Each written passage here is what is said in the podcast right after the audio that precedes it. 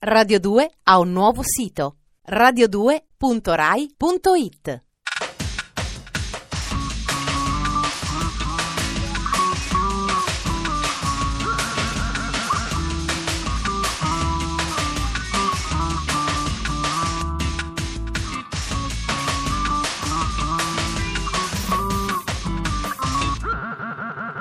Dispenser.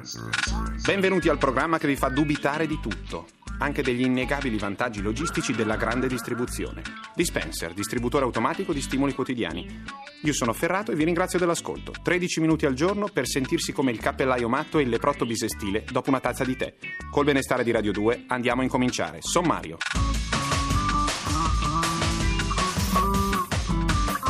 La pornografia invade Wall Street. L'attacco di Beate.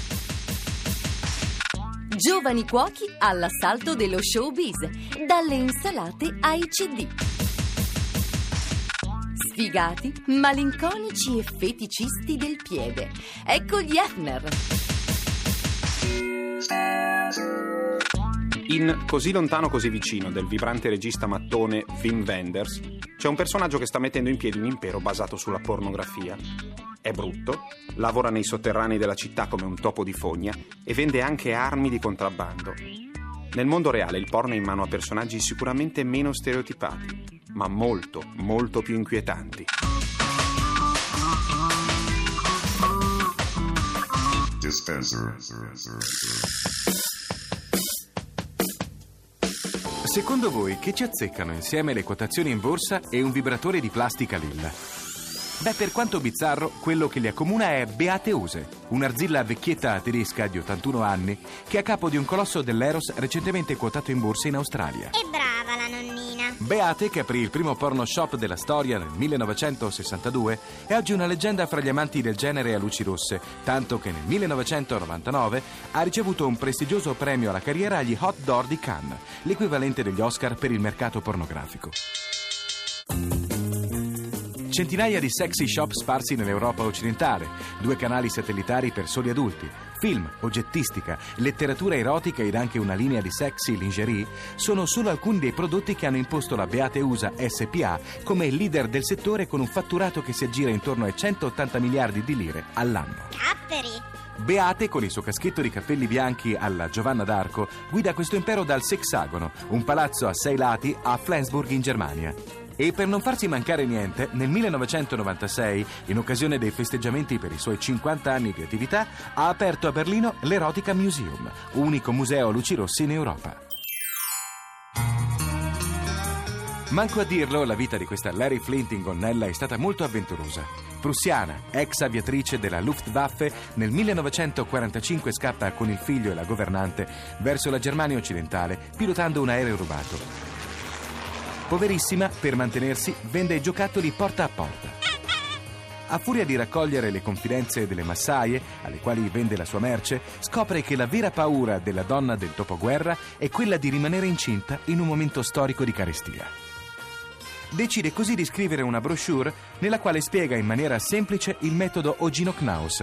Il successo è immediato e comincia così l'attività di vendita per corrispondenza, che è stata la sua fortuna.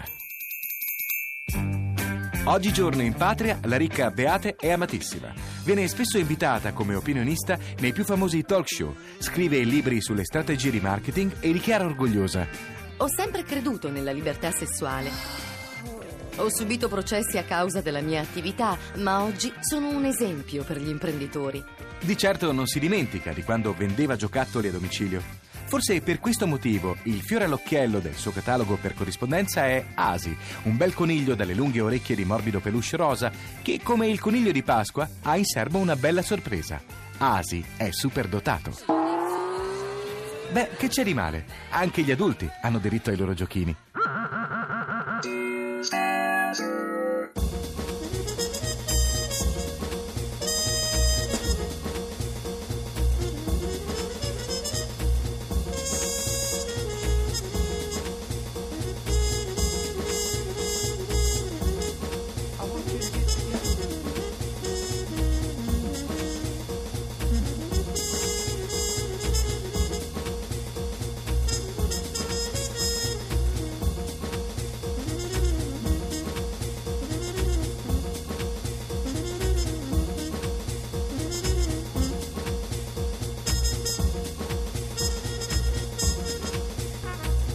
Dispenser.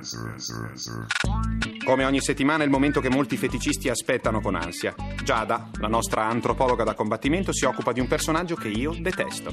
Spesso mi metto a guardare Rai Sat, Gambero Rosso Channel.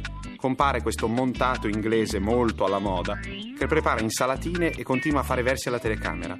Come non lo sopporto. A voi, Giada.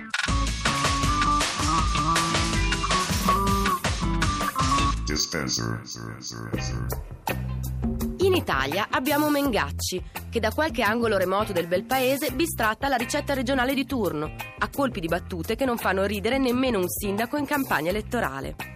L'Inghilterra ha il suo 24enne Jamie Oliver, che scivola agilmente da una scala per planare magnifico sulla sua postazione di cuoco di culto.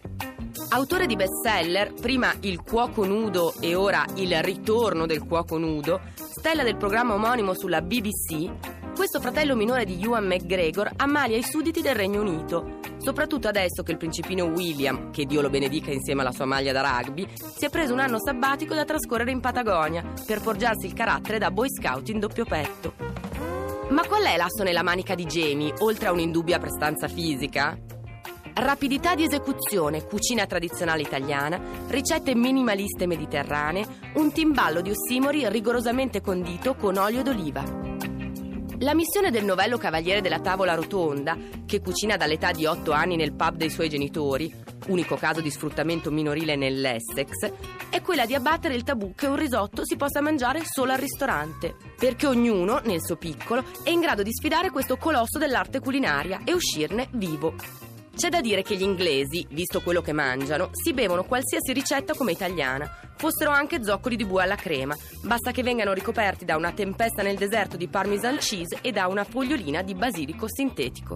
Ribelle alla scuola, ora aggiungete tre capperi, Jamie non pesa gli ingredienti, si basa sul buon senso, sul buon gusto, ride e poi voi a casa fate un po' quello che vi pare, tanto il risultato sarà comunque brilliant o perlomeno excellent. Bastasse già, come diceva quel saggio di Eros Ramazzotti.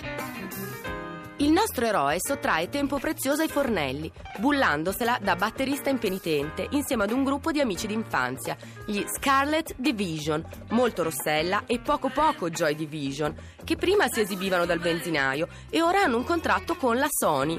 Non certo perché Jamie è una stella della TV. Piace la sua naturalezza senza fronzoli. Le comari lo baciano con trasporto al supermercato perché osanna il pollo arrosto della sua mamma ed è così simpatico. Per i bambini è più evoluto di Pikachu, per le fashion victims è il corrispettivo culinario di JK, uno space cowboy che puzza d'aglio. Insomma, un uomo da sposare. Peccato che qualcuna l'abbia già fatto.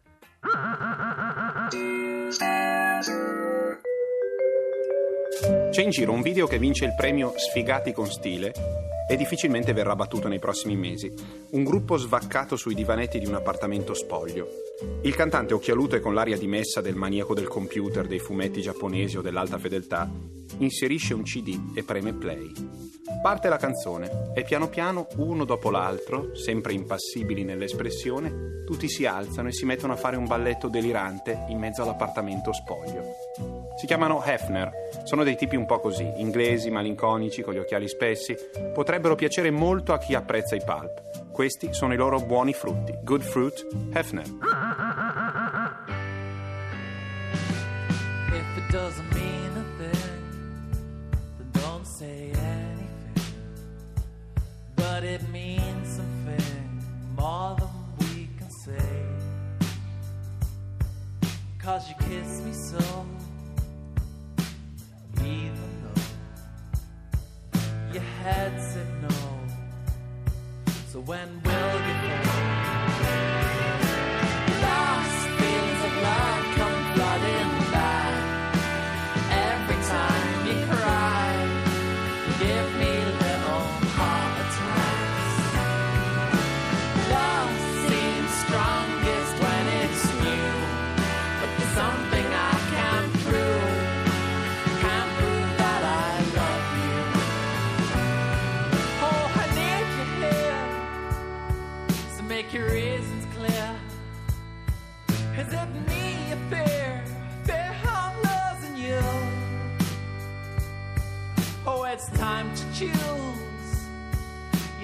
can't stand losing.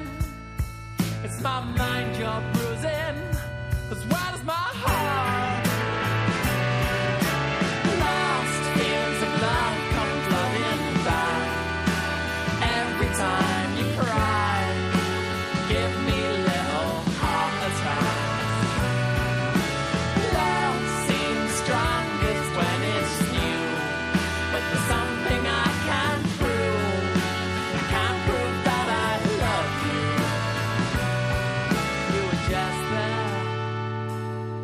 Dispenser.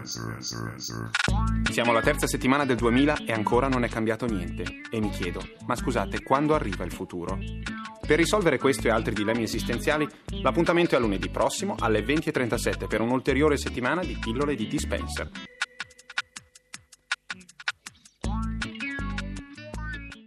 Radio 2 ha un nuovo sito radio2.rai.it